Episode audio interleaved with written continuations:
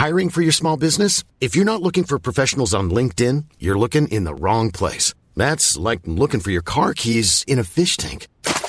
LinkedIn helps you hire professionals you can't find anywhere else, even those who aren't actively searching for a new job but might be open to the perfect role. In a given month, over 70% of LinkedIn users don't even visit other leading job sites. So start looking in the right place. With LinkedIn, you can hire professionals like a professional. Post your free job on linkedin.com slash people today.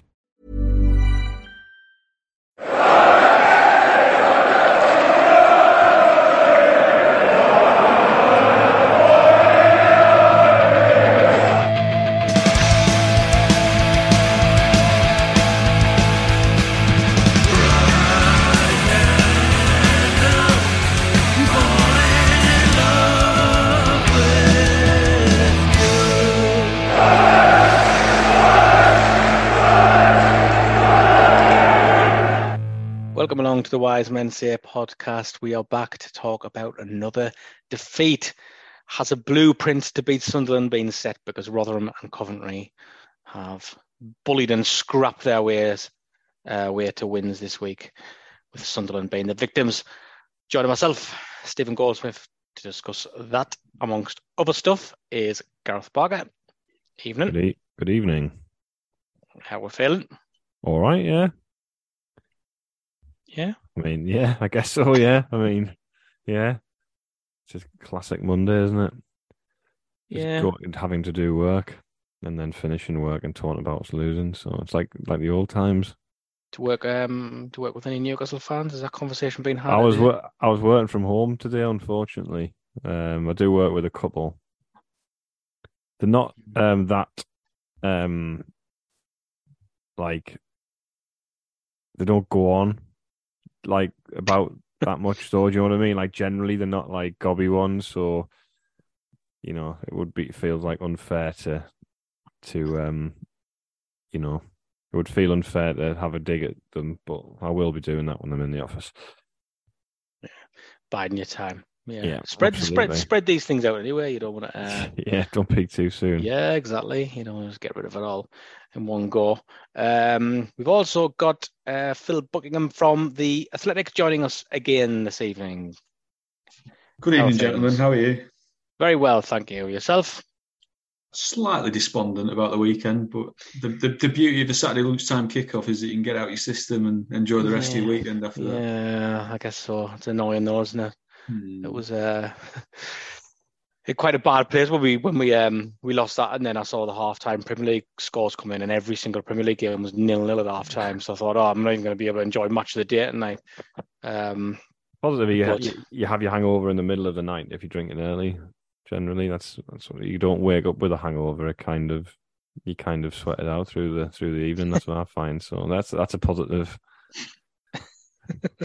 so always, always we've got we, we've got to find a positive, haven't we? I, I tell you what, a Um, positive, positive stroke negative was Richard's breakfast on Saturday morning, which was like quite incredible. And if you've not seen the picture of that, then I'm sure Richard retweeted it and I tweeted it. But it's uh, one of the most phenomenal things I've ever seen in my life. Not Yeah. say I, I- I kind of. I was going to say that you feel like you need to elaborate for those who I maybe- don't feel. I don't feel. What I feel like is, do you know that thing? Because it's like a local business. So it's like, well, is it local? It's a kind of franchise business. it's I a guess. local franchise, though. I think. So is it bad? Is it? Is it bad to dig them out over it by name? Mm, no, I don't think we I, should do that. I absolutely would not recommend going there. Um, based on for, our for, for food, yeah, For food, yeah, yeah. yeah. But yeah, Richard ordered um put two poached eggs on a thickly sliced um buttered farmhouse bread for six pounds, and what arrived was two slices of like shop bought sliced white bread with no butter on the butter on the side, and two very sad um sort of poached eggs that looked like somebody had the like goat eyeballs or something like that sitting atop them. Um, and that's at least they were running in the middle, so that was. But it was just hilarious. But yeah, maybe had it was the there. moment of silence from the table when I got put down in front of Yeah. him, wasn't it? And we were all like, "Who's going to say something about that?" Yeah. Uh, right. uh, and it was good. It was kind of all getting together. We went out watching a match together, wasn't it? And we don't do that Yeah, a lot, we right? don't. No, um, good. as, a, as the wise men say, Tim, we did that, and I quite en- enjoyed it. Apart from the result, and I've just, I mean, we get straight into it. I've, I've, I've said there is the blueprint being set in in in a, in a way because um, it's interesting because I just didn't think we turned up that really at Rotherham, but it was still the same tactic shown by the opposition. And um, we said, Gareth, didn't we, when we were watching about 10 minutes in the game, we said we, have played better here already than we did midweek against yeah. Rotherham. And aesthetically, it was good, but um, bullied well, out of it again, I think, by, I by a physical yeah. team. I mean, there's, there's, there's a few different parts of that, isn't it? The physicality thing. I mean, one of it is, and you certainly look the the first goal was a foul and a handball. Um, and just because you know you can you can say sometimes you do have to be stronger, but that doesn't mean like you you're immune to being fouled. Um, but I think it's just you know we are. I think we've shown time and time again this year that we are a bit soft at times, and we just let people let teams do that to us. We're never like run around whinging like every other team. We kind of if if one of our lads gets you know clattered or something, we kind of just seem to stand there with our hands on our hips. You know, nobody like generally gets into the referee or and I'm not like I'm like you know some people might go, oh, you shouldn't be doing that anyway, but you know other teams do it, so. You know, maybe, it's maybe, been a problem. For, we've yeah. been saying this for, for a few years now. Um, that we don't do enough of that. And but what you know, the annoying thing is, and again, and it just it seems like a cop out to go after the ref because it's you know you, you can't put it on him, but at the same time, I, I don't feel like he deserves us just not to say anything because yeah. the performance was just so bad. You know, the state and the obvious air you've just mentioned that um the foul for the goal. I mean, their player stops playing because he knows he's fouled him. And then when the ref doesn't give anything, it's one of those like, oh, okay, I'll play on then. Um, after he touched it with his after he touched it with his hand and he knelt down, but this could have all been nipped in the bud, I feel. So when Jack Clarke early on and he had it was he had um, Norton Cuff, he had him on toast, didn't he, early on? I mean, some of the balls were getting pinged across to him and he was pulling them out of the air with a touch, and I thought, he's on it here, Jack Clarke. And and that little turn where he got away from him was so good. And he's just yanked him back. In in in no universe is that not a yellow card. And I feel like Phil, and the ref could have nipped all this in the bud because when you didn't give him a yellow card for that, it's just encouraged him to thought, oh, well, we're getting away with this here. We'll be all right. We'll just keep, keep let's just go and kick them some more. Yeah. Um, I was at I was at Rotherham on the Tuesday night, and I'm, I'm sure Mark Robins will have watched that game and thought, this is how you get in amongst them. Really, um, this is how you've got to make them uncomfortable because man for man, technically they will be a better team than we are, and you, these these teams now will increasingly play to their strengths. And I, I, think you can probably extend it back to the Millwall game as well.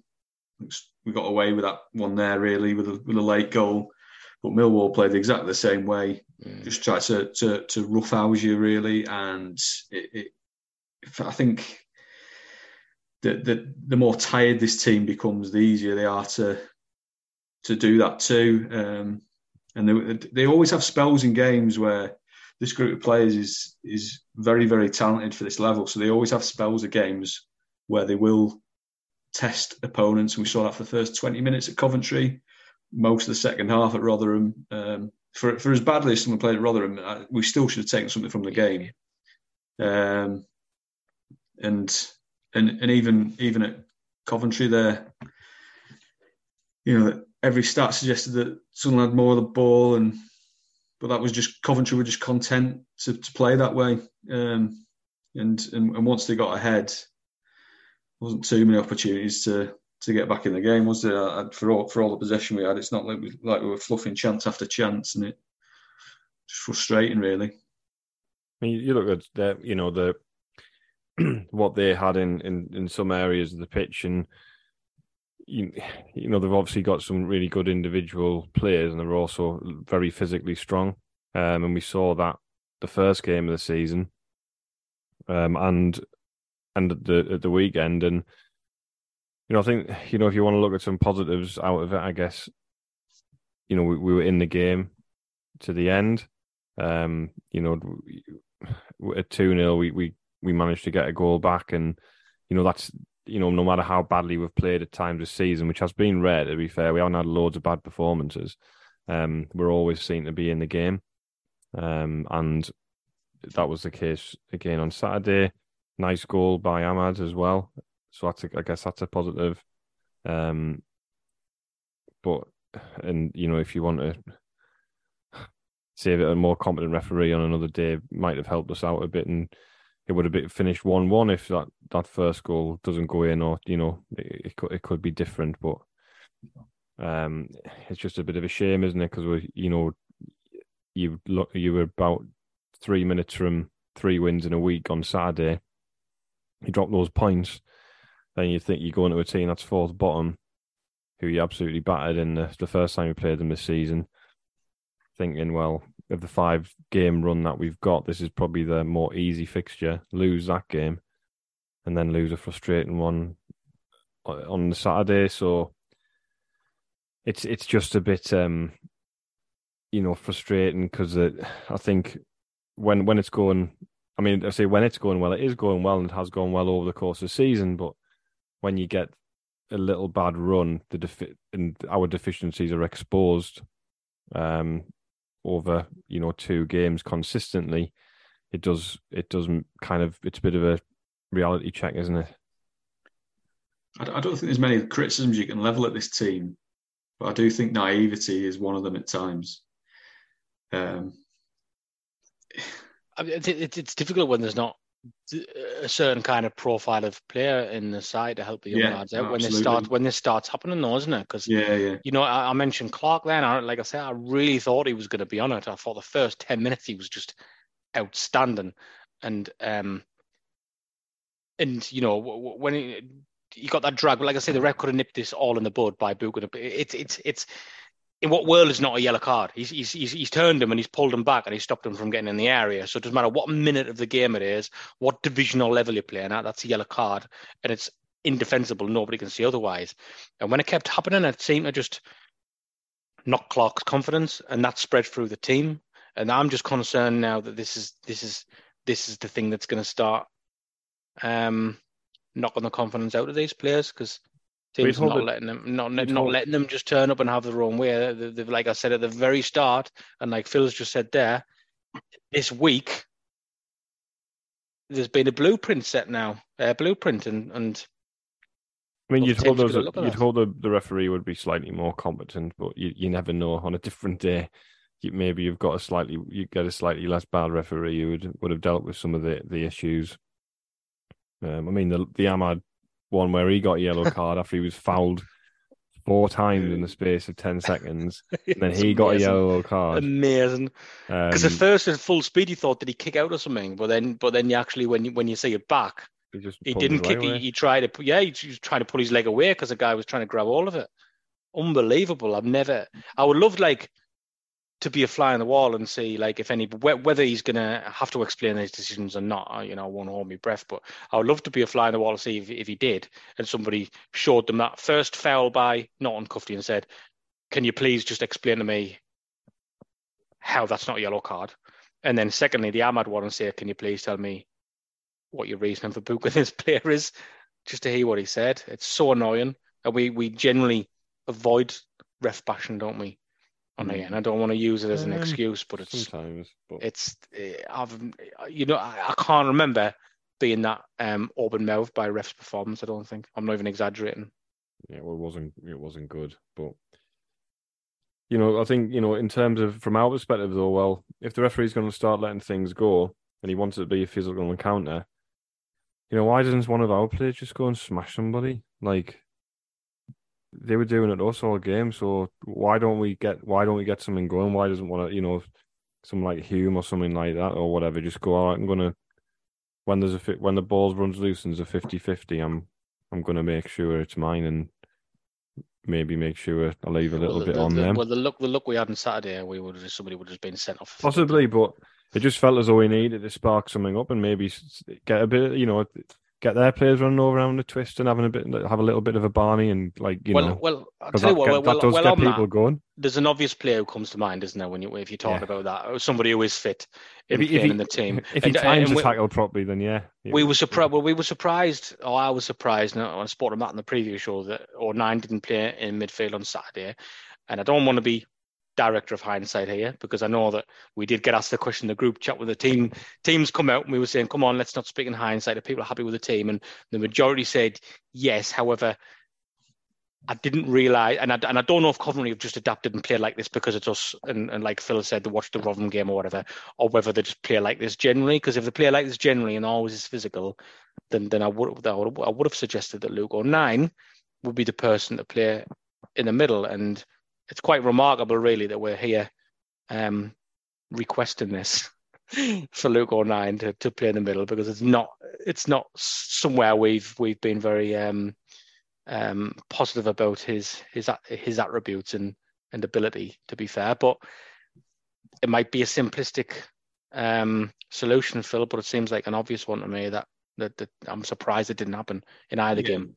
Well, th- those last two games haven't played into Michut's hands, have they? Um, that the, those aren't the type of games that will play to his strengths. And when Dan Neil is his partner, a lot of time for Dan Neil, but he's he's he's not an enforcer. He's not going to break up play. Um, his his best stuff comes on the ball.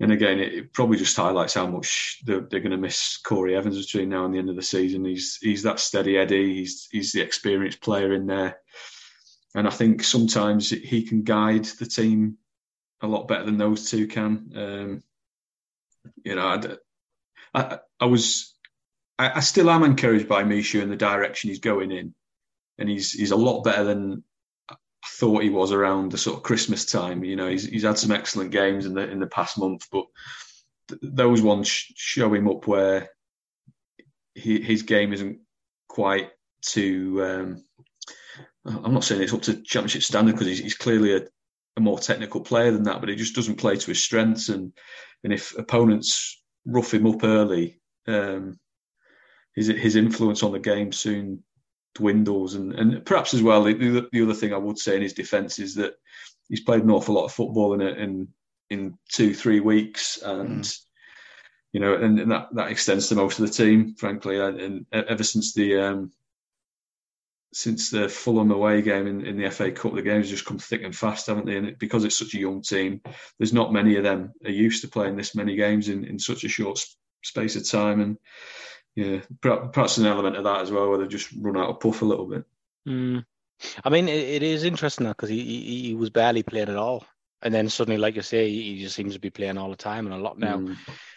Whether Mowbray thinks Ekwah's ready yet, because he would be another person who does have the profile to to, to, to play in the midfield if um if sides are going to attempt that you're not you're not convinced early on. I'm not, saying I'm, not, I'm not saying I'm not convinced. He just looks a bit creaky to me. But you, you know, he doesn't look comfortable on the ball at times. But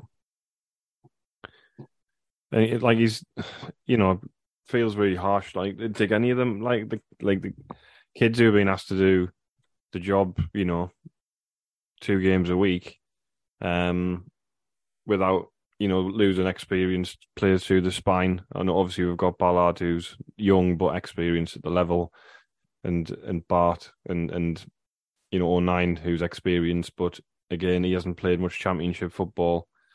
Um I mean none of them have really so it, it's it's it's a tough ask I think to for to get to have them performing to the level that they have been every week and expect that and I think we kind of touched on that um, you know, a few fair few times that, you know, maybe we've been, you know, we we haven't been maybe we've not been we've not been fair to these players by not giving them the support that they need when they do need that break and they do need the person um, alongside them who's going to, you know, have a word or pick them up or whatever. Um, and we, we're certainly missing that at the moment.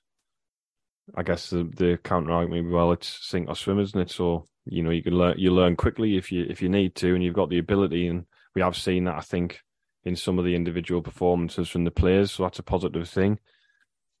But I think when you look at the overall context of the season, and we're not, you know, you're not going to be immune to losing games when you when you've just been promoted. Um, but just it's just a bit frustration when you think, oh, that there was an opportunity there to do something um, this year, that nobody expected. And just because nobody expected it doesn't mean that we don't try it. Yeah, try to do it um, when when the opportunity presents itself, and we shouldn't fall back on we shouldn't fall back on. Oh well, we've, we've we're already exceeded expectations, so Yeah. you know, capitalize on it. Yeah, You know, well, we've, been, we've been there before. Like, if you think about, you know, I always end up harping on about the past and these things, but if you think back to the late nineties and, you know, instead of strengthening the squad when we're in the, you know, we could have been top on, on, on New Year's Day, you know, had I think it was Trevor Sinclair was, scored yeah. a, a late equaliser, um, in that season instead of signing players in January. I think we'd, we'd decided to build the extension on the stadium. So, do you know what I mean? It's you, you look at those moments and you think, well, sometimes you got to adapt and capitalize on an opportunity that presents itself that you didn't expect. I, I, I want to talk about this more and and the state of play. And there's a reason we didn't really get on to um, uh, talking about Gelhardt's performance and and, and, and the centre forward thing because this this all this all ties into the bigger picture, doesn't it? And I want to speak so the current state of play, and I want to speak about that afterwards. So we'll have a break. Before we do that, though, um, I caught up with uh, James, uh, who is involved, a founder of an organisation um, called Space, which um, looks after men's mental health really in, in the Sunderland area and encourages Sunderland fans who maybe just want to go and find uh, a group to talk to and stuff. Um, so I, I've had a chat with him about that, and they are doing a walk um, from Mariners Park to the Stadium of Light on Saturday. So I caught up with James earlier, and he told me all about it. So please have a listen to this.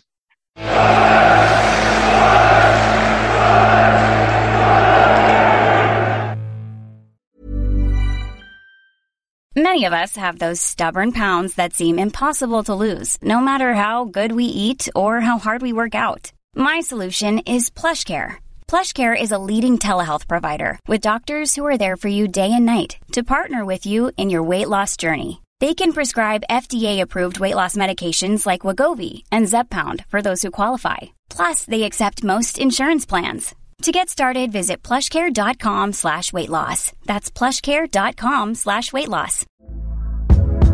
Hey there, it's Michelle Norris. I'm host of a podcast called Your Mama's Kitchen. When I travel, I'm usually looking for a way to find a taste of home when I'm not at home. And one of the things I love to do when I am at home is entertain. And Airbnb allows me to do that. When I was in California recently, I rented a house that had a great kitchen. And when we were sitting around the table, we're all thinking, we're in someone else's house. Someone could be in all of our homes as well. If you have a home, but you're not always at home, you have an Airbnb. Your home might be worth more than you think. Find out how much at airbnb.com/slash host. Okay, I am now chatting with James Files, and James is involved, uh, or the creator of, I believe, a men mental health charity, which is based in Sunderland, and it's called Space North East. So I'm going to ask you about that, James. First of all, though, massive lads fan. Yeah, massive lads fan. Sunderland fan since I was as long as I can remember. Um, season ticket holder all my life, pretty much, and Brent Rock Park and all that. saying that I was speaking to Nick the day, and I was saying that the last the last game at Roker Park, I got my head stuck in the railings. I was four year old. I get pulled out by a couple of stewards. But can you remember it? Or did you I just can't, been- no, it's, no. it- it's just my dad. My dad tells us. Um, I just got the match with my dad. He's a massive lads fan as well. So Okay. aye.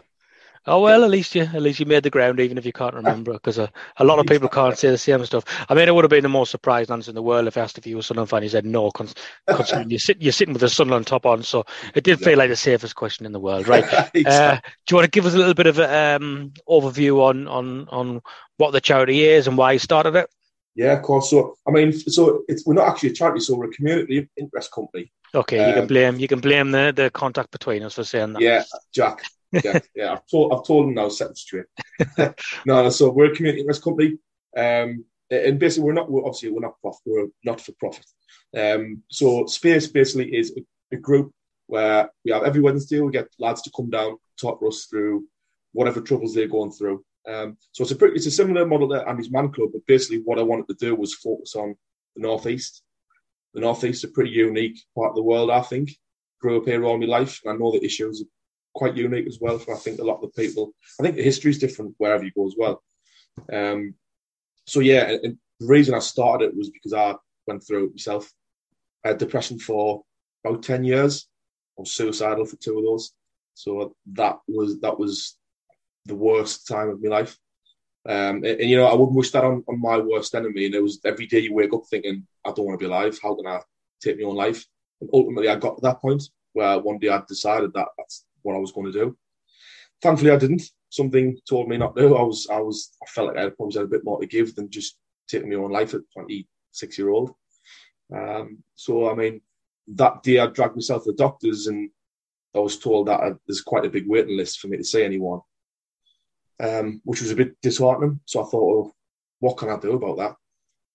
Obviously, I was in the middle of it at that time, so I couldn't do anything. But basically, that was the day space was born in my head. I thought, there's got to be a better way because all I needed at the time was someone to talk to. And I felt alone and you feel like a burden on your family. I needed someone to talk to. So I thought, well, I need to do something about this when I can. Fast forward five years' time, um, and I did it. So set up space, the, the name space is literally because we want to give lads a space just to be able to open up and talk to each other. Um, it, you know, a lot of the stuff we just work through by just conversation, just lads meeting up and having a bit crack on with each other. We're not therapists or counsellors. It's literally just we come into come in the room, talk to each other, have a cup of the crack on top of the footy, have a laugh. And honestly, the difference is massive. Mm-hmm. The difference really is massive. It's good. I know you're focusing on, on, on men as well because it's men are a lot more likely statistically to not say anything about the way they feel and then go off and do something uh, that exactly. um, is going to harm people. exactly. I mean, it's 75, well, over 75% of suicides now, I think, they're, are male. Um, in, you, you know, in our groups, we get these like gems of knowledge all the time from the lads who are talking. One of the lads said last week, because uh, we're talking about the drinking culture that we've got. Um, and we talked about the difference between how men and women handle problems. And he said, uh, women women go out to talk about the problems, and men go out to avoid the problems. Um, and that really struck a chord with me because I think when you go out as lads, you go out for a beer, at a match, whatever it is, you do it because you probably got some things going on and you want to you don't want to think about it anymore. But I think women are different in the sense that they'll talk about it, and we don't. Um, so that's why the groups are here. It's just it's literally it's a space, it's a dedicated space for lads to come and know that and talk about it. And they don't have to worry about what anybody's going to say because we're all here for the same thing, to help each other out. Okay, well, we'll get on to how people can can get involved just now. Do you want to tell us um, about your plans for um, getting together and doing something before the Stoke game of the weekend? Yeah, yeah, of course. So basically, the idea came from um, we were looking at starting a campaign. The campaign's called Walking to Get Blokes Talking.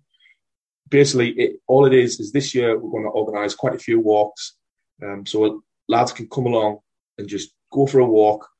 Um, and if they want to, they can talk about stuff. But if not, it's it's quite cathartic just to get out um, with other lads. So we thought about how how can we do something that's going to be special for Sunderland. So we came up with this walk. It's a walk of solidarity. So what we want to do is get as many people as we can to join us from South Shields. So we're going to start at Mariners Park, First Cloud Arena. I've changed the name a few times. We're starting from South Shields FC Stadium, and we're going to walk to the stadium light before the Stoke game. So it's about two hours long. Basically, the point of the walk is to show any lads who go to the match, no matter who you support, um, that there's support here, there's help for you. Because I, I, think a couple of weeks ago, you'll have probably seen on Facebook some Sunderland fans that they pulled someone down off the bridge um, after after the match of three lads, I think it was. You know that that you have to be in a pretty dark place to get to that point. So what we're trying to do is say, listen, we're here, we're going to help you, and the whole of the northeast football communities all behind you. It's okay to be having a tough time. There's help available. You don't have to take that step to go over the bridge or or, or whatever. Okay, so where specifically and when do they need to turn up if they want to get involved in, on on Saturday?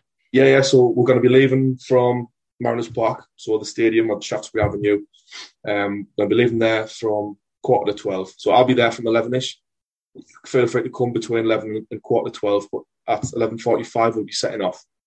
Um, and we'll be walking down past the academy and then eventually down Newcastle Road uh, to meet the Bobby Stokoe statue. I think we'll be arriving there for around about quarter past two, quarter past half past two, depending on how long um, it takes. Pretty lot different speeds and whatnot. But yeah, so 11 o'clock 11.45 leave, um, people can join us.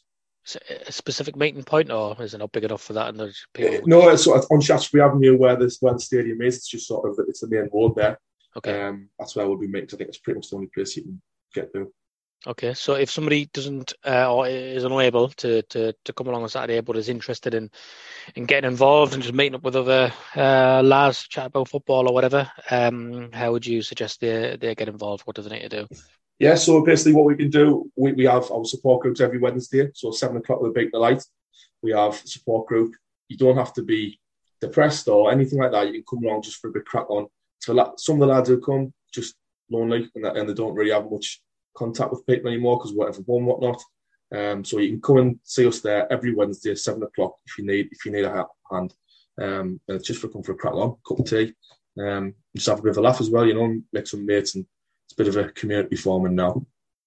Okay, well, hopefully um, people have listened to this, and if they can, uh, if it resonates with anybody, they hopefully get themselves along on Saturday or longer term um, to your meetups uh, every week. So um, that's great. Keep us updated. Let us know how it goes, James. Um, yeah, we'll finally, do. finally, do you want to give us a score prediction for Saturday? We'll do. I think it's going to be two one Sunderland. Alex Alex Naylor gets that. yeah, yeah, he's, yeah. yeah. One, the, I think the one, two, and three. No, so, uh, you know, time of recording, we, we don't know how uh, things are going to Saturday, yeah. but um, two one, two one. yeah, uh, it could be um, it could be a tasty one because of uh, that element. That's for sure. Okay, James, thanks for joining us. Thanks. Cheers. Thanks very much.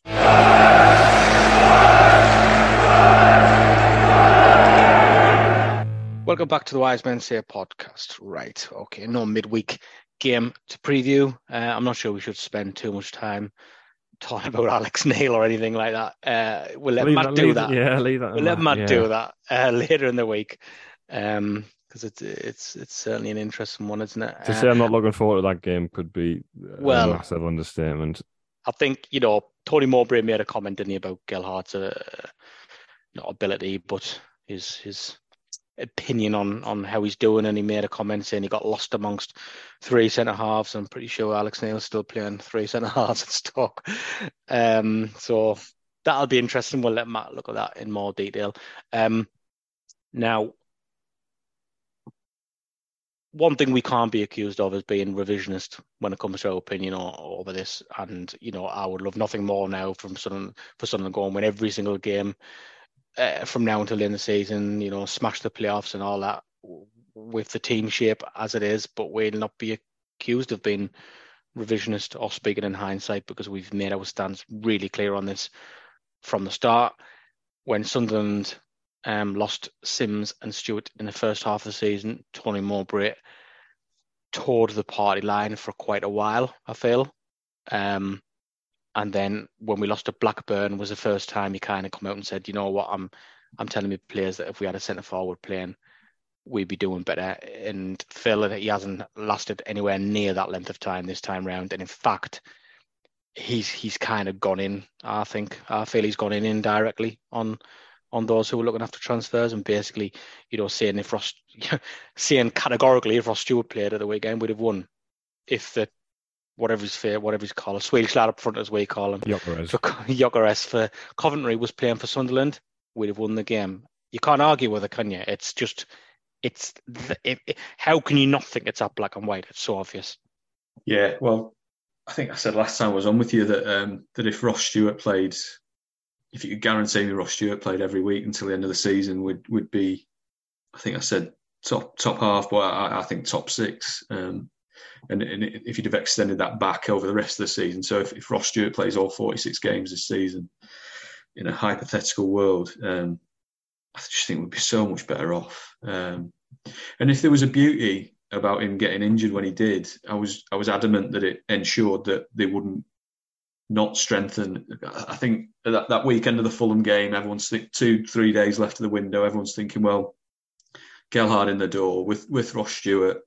If they can get another one, then everything's hunky dory. When Ross Stewart gets injured, it was it was inexplicable to me that they would just go with with Joe Gelhardt. It just and I know the club said they tried, and I'm sure they did, and I'm I'm sure they had other irons in the fire, and it wasn't just all on Ellis Sims, but it was it just feels pretty negligent to to have not got another striker in. When, he also said, he, I mean, he did acknowledge that they tried, but then he also said that we aren't the kind of club that somebody would want to come to to sit on the bench, which was just the most ludicrous thing I've ever heard in my life, considering. you know, it's just it's it's insulting, I think, to suggest that players don't back themselves and that they wouldn't have come here thinking, well, I, I, I, could I could get in that team. Why wouldn't it be able to? All it takes is for one or two strikers to go out of form. Gelhardt could really do some help at the minute. I feel from a little bit because yeah. the amount of pressure now, because we've gone from no strikers to like one, um, to somebody who clearly doesn't look like a number nine at the moment at this stage of his career. Whether that develops later on, mm-hmm. you know, well, you could make an argument for that. We don't play with a number nine traditionally, do we? Apparently. Well, this but this is it, isn't it? Well, this is it. Laughable. This is it and um, it's just beyond frustrating, and and it's just telling now that Mowbray is coming out and saying it, isn't it? He's not. The, the really annoying thing for me about January with this whole thing as well is, you know, when when we had the injuries, like you say, they kind of went along. Well, we'll we'll do our best with what we've got, and then it was felt like every game, like for that period where we had the bad run of form, every player who got interviewed after the game on whatever it was, Sky or the official club channel or whatever, just kept on talking about how difficult it is to play without a centre forward. And and then when it gets to January, again we're getting told that actually we don't really need one. And you just think, well, if you listen listen to the players, listen to the manager, and then it was obviously the party line came out a bit again from the manager, and that oh well, you know, not as vehement as the first time round, but like you say, he's kind of broken rank a bit quicker this time um, with the, with your comments, and it, it's.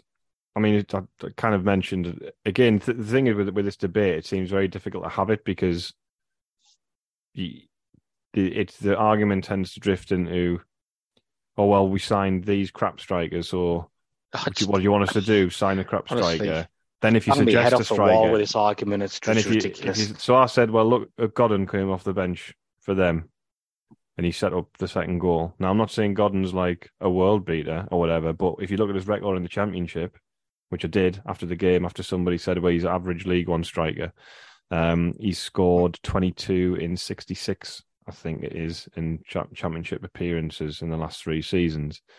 Um, that's not bad, is it? Certainly, if you're just going to be like a, certainly going to be like a, a yeah, and he wasn't player. playing every yeah. week. He, he's played. I think he, he played 26 games last season, scored 12 goals um, when I looked it up. So I mean, it's nearly one and two. yeah. So I'm not, now I'm not saying he was the answer specifically. I'm just saying the idea. So the idea that we can't sign a striker is ridiculous. The idea that we can't get one that fits within this the model again, which I you know I hate to use a terminology. I'm sure that Steve, uh, Chris Weatherspoon will be probably start vomiting now. I've said it.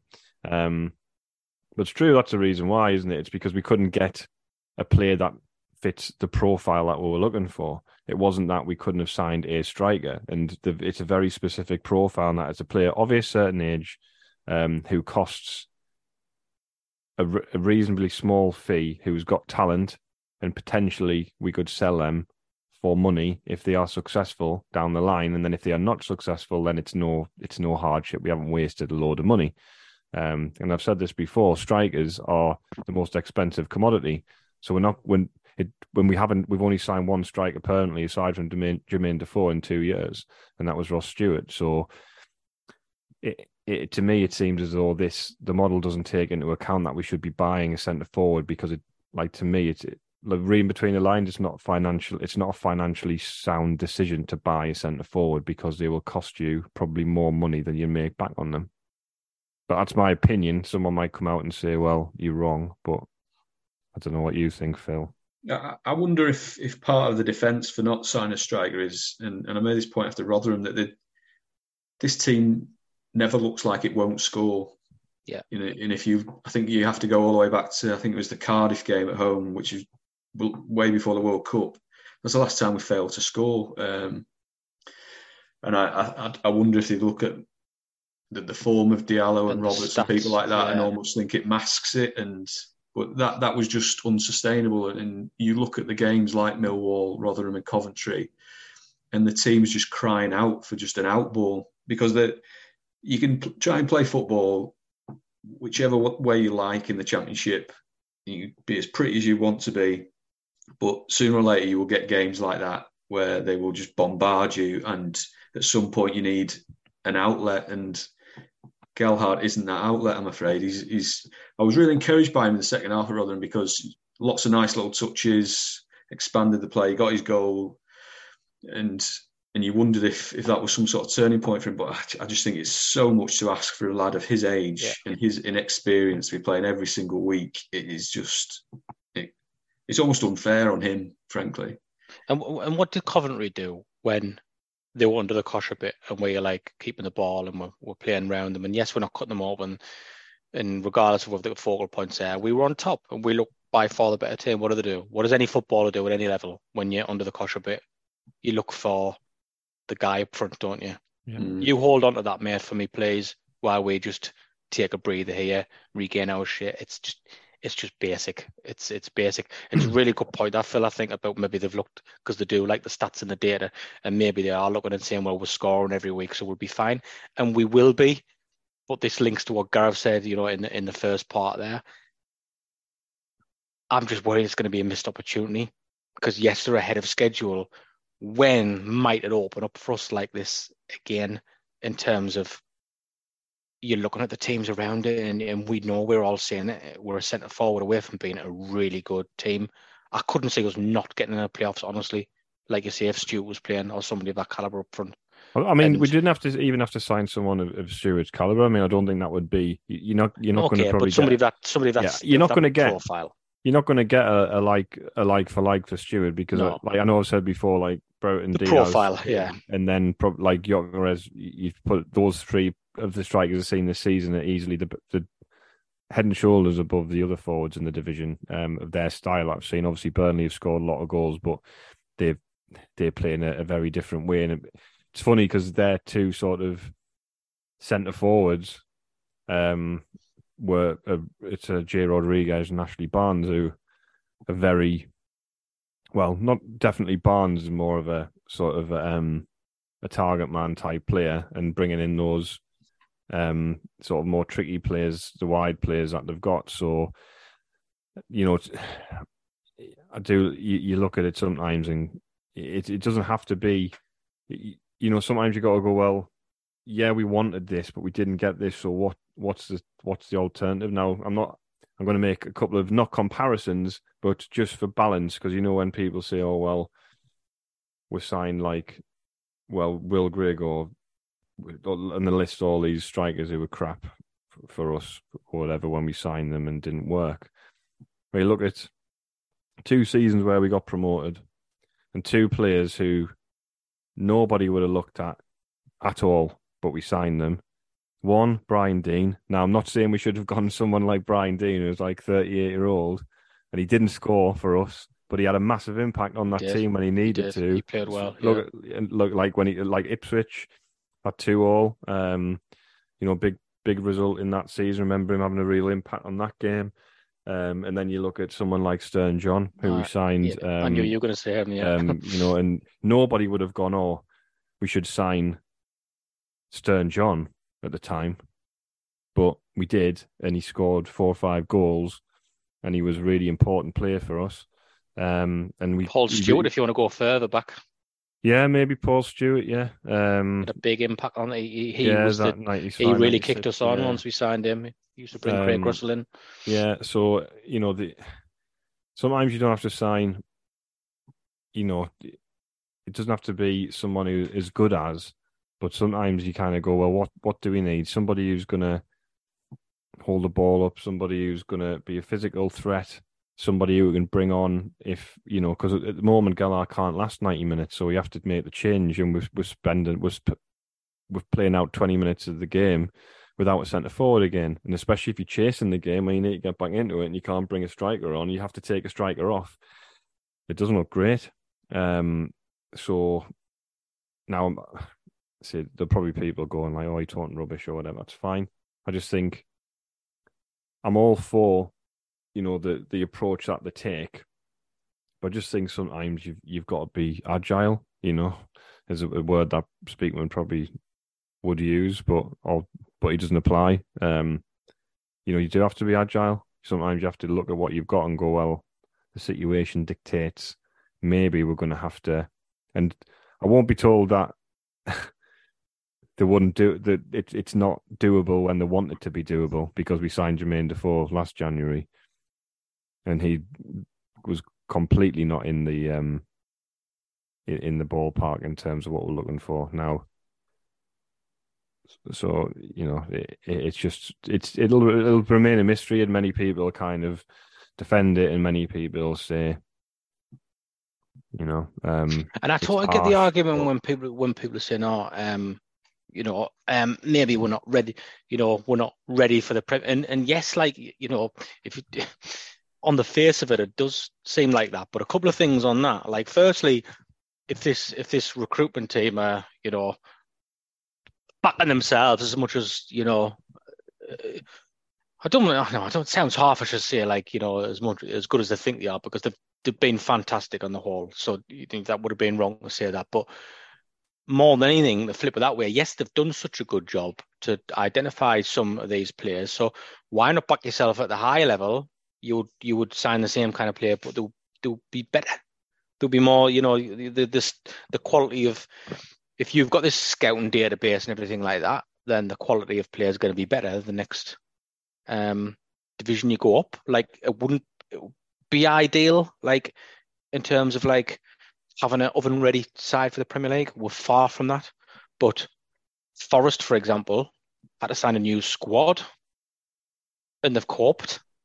Can you can you can you can you do you know what I mean? When you can smell an opportunity like this sometimes, like why not just why not go for it? And it's hard to believe that they've that they haven't held back a little bit, in my opinion.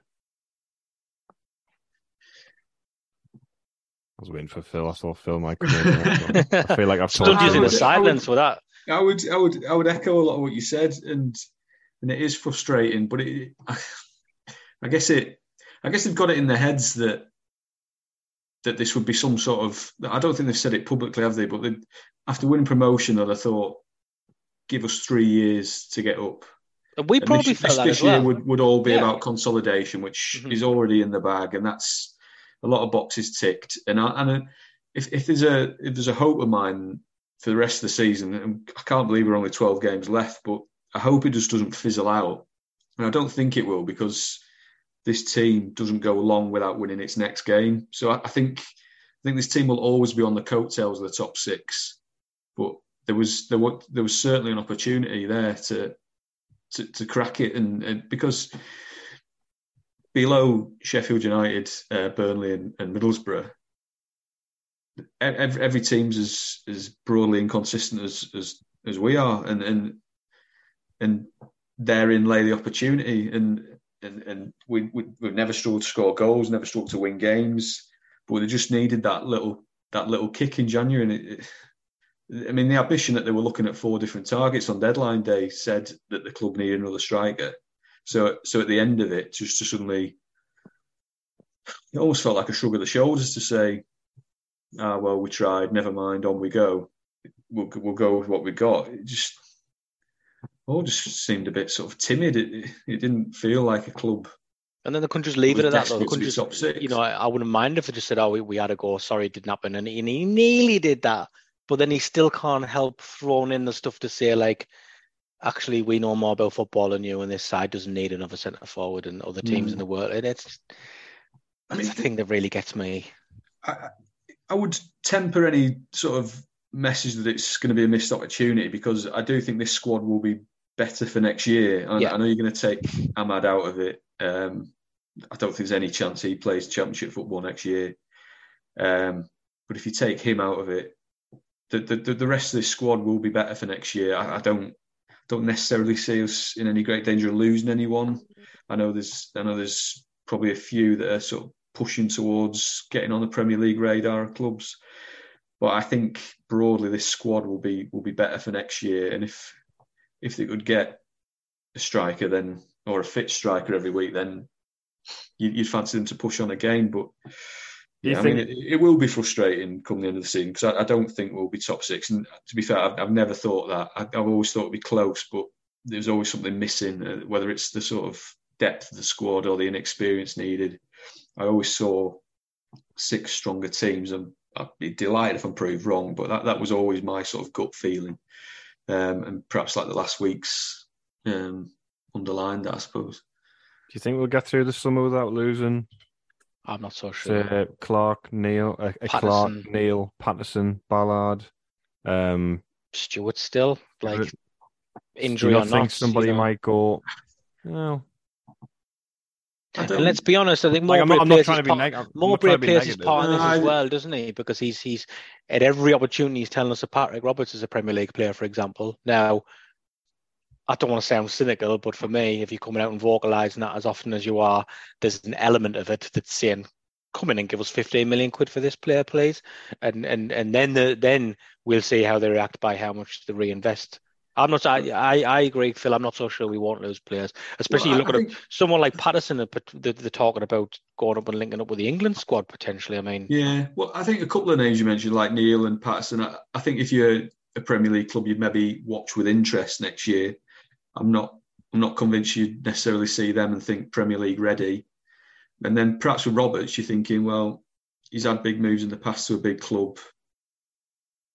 I don't know. Does that almost like like his copybook a little bit? Do, do people still need a little bit more convincing on him? And the same with Ballard again. He's not played a huge amount of football. He's, Arsenal didn't see a player in him worth holding on to.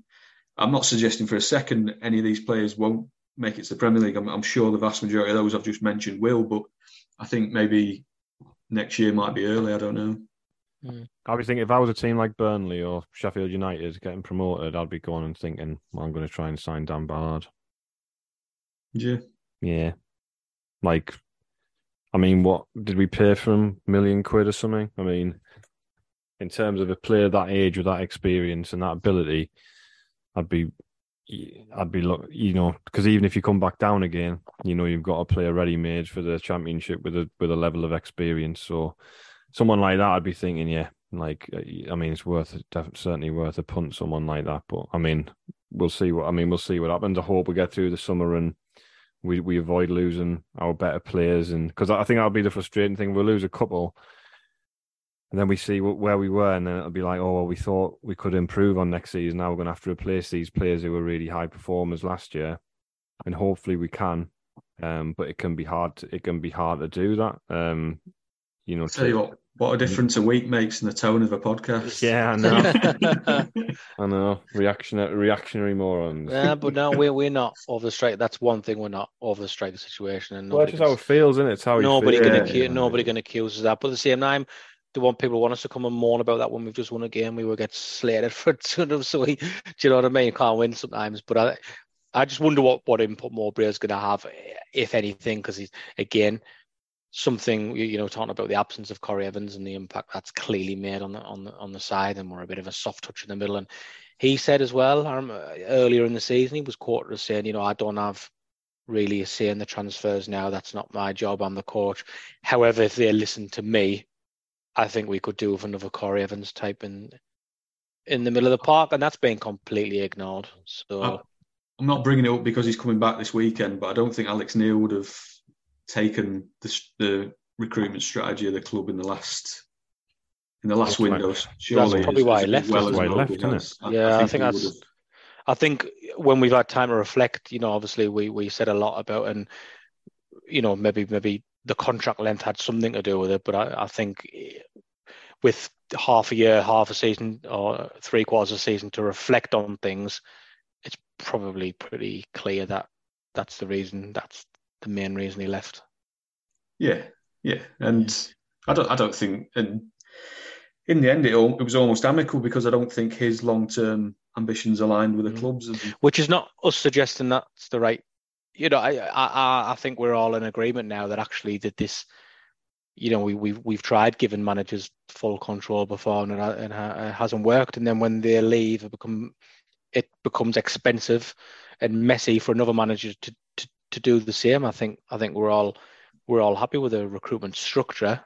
aren't we? Um, at the minute, I don't think anybody's suggesting otherwise. And I think what you can say is that, again, with reflection and a bit of hindsight, the club have made, they would back themselves and say, we've, we've probably made the right decision. And Tony Mowbray is a better fit for this squad of players that we have. And he's done an absolutely fantastic job, Tony Mowbray, in the in the whole, uh, on the whole. But um, I think, like we keep saying, just a few tweaks wouldn't go amiss. Just a little exception to the rule here and there when it mm. comes to just adding maybe one or two players who've just have a bit of a different profile and have that experience. Is all I would say, really. Right. Yeah. Sorry. Anybody else? Sorry for going on our strikers again.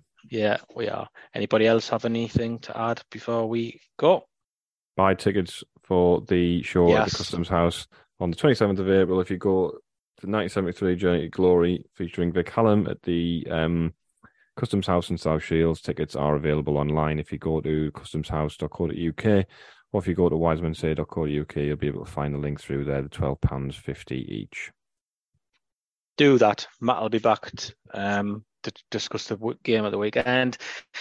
Talk about Alex Neil a little bit, I guess, if that's your thing. Um, as always, thanks for listening.